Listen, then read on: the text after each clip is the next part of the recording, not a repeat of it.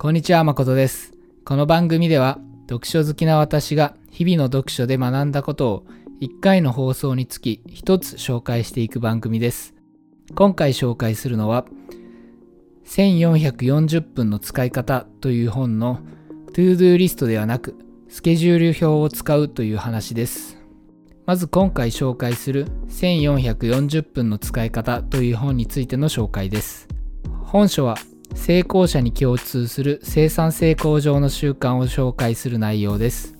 皆さん、タイトルのせんよんひゃくよんじゅっぷんとは何のことかわかりますでしょうか？答えを言ってしまいますと、せんよんひゃくよんじゅっぷんとはいちにちの時間です。にじゅうよじかん ×ろくじゅっ 分でせんよんひゃくよんじゅっぷんです。本の内容はこのせんよんひゃくよんじゅっぷんという時間をどのように使うかという生産性に関する内容です。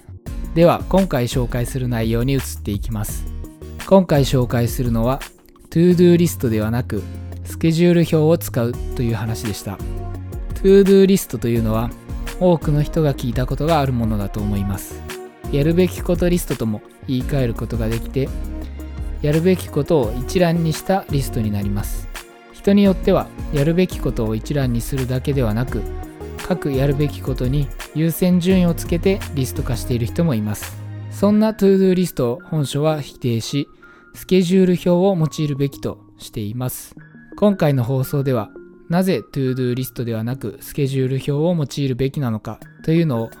成功者の経験則と科学的な視点から解説します。 To-Do リストでタスクを管理しているけど、いまいちうまく仕事を回せないという人は、今回の放送から改善のヒントを学べるかもしれません。では学びの解説に移っていきます。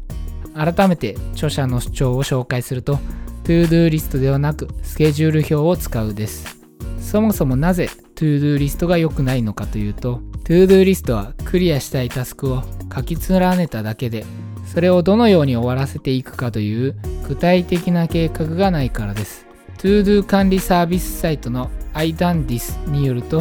To-Do リストの項目の よんじゅういちパーセント は終わらないという調査結果が出ているそうです。 To-Do リストの問題点である終わらせる計画がないというのを解決するのが、スケジュール表にタスクを入れ込むという方法です。スケジュール表を使うといっても難しいことはなく、単純にスケジュール表にタスクを入れるだけで OK です。 To-Do リストに入れていたような誰々さんとの会議だったり、何々の資料作成というタスクをスケジュール表に、何時から何時まで誰々さんとの会議、何時から何時まで何々の資料作成、このようにスケジュール表に入れていきます。実は私自身この方法を約いちねんほど前から実践しています。というのもにせんにじゅうねんから世界的に流行しているコロナウイルスの影響で、基本的に在宅勤務をしており、私の勤める会社では在宅勤務の時はいちにちのスケジュール表を事前に記入する必要があるため、半ば強制的と言ったら言い方が悪いかもしれませんが、今回紹介しているスケジュール表でタスクを管理するということをしています。実際にこのスケジュール表でタスクを管理することのメリットは実感しています。 To-Do リストを使っているうちは、一つのタスクをやっている時も、今やっているタスクが終わったらあのタスクもやらないといけないといった具合に、別のことを考えながら仕事をしていました。しかしスケジュール表でタスクを管理するようになってからは、この時間はこのタスクをやるとスケジュールで決めているので、一つのタスクに集中することができるというメリットがありました。またそれとは別で、面倒なタスクを後回しにしなくなるというメリットもありました。以前の私は日々の仕事の中で、やらないといけないとは分かりつつも、少し面倒なタスクは後回しにして、簡単なタスクから手をつけてしまうということが時々ありました。皆さんもこんな経験ないですかね。スケジュール表でタスクを管理するようになってからは、このようにタスクを後回しにするということもなくなりました。なのでぜひ To-Do リストをやめて、スケジュール表でタスクを管理するというのを皆さんにも実践していただきたいと思います。最後に、この番組では毎回の放送で皆さんに学んだことから一つアクションプランを提案しています。今回の放送では皆さんに To-Do リストでのタスク管理をやめて、スケジュール表でタスク管理をするというのを提案しようと思います。しかしこれだけでは本で学んだ内容そのままで面白みがないので、私なりの付加価値をつけて紹介するとしたら To-Do リストも並行して使ってみるということを提案したいと思います。というのも To-Do リストを使っていた人はいきなりスケジュール表のみを使うことに抵抗があると思ったからです。 To-Do リストはやるべきタスクを一覧で見れるというメリットがあります。それがスケジュール表に切り替えると以前まで見れていたタスク一覧が見れなくなって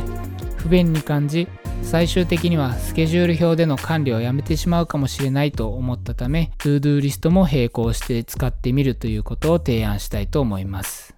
またスケジュール表も万能ではなく欠点もあります。例えばスケジュール表のみでタスクを管理していた場合、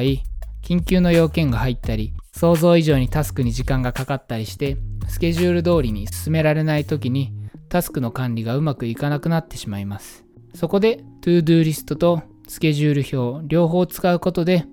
スケジュール表のメリットも To-Do リストのメリットも両方享受することができるという方法です。両方作らなければいけないので時間がかかってしまうじゃないかと考える人もいるかもしれません。しかし To-Do リストはタスクを書き連ねるだけなので作成するのにほとんど時間はかかりません。またスケジュール表は To-Do リストと比べると時間はかかるかもしれませんが、とは言っても大した時間はかかりません。慣れていないと多少時間がかかるかもしれませんが、スケジュール表でタスクを管理することで計画的にタスクを終わらせられるようになるとすれば使っても良いと思いませんか？というわけで今回皆さんに提案するアクションプランをまとめると、 To-Do リストを使って自分の持っているタスクを一覧にし、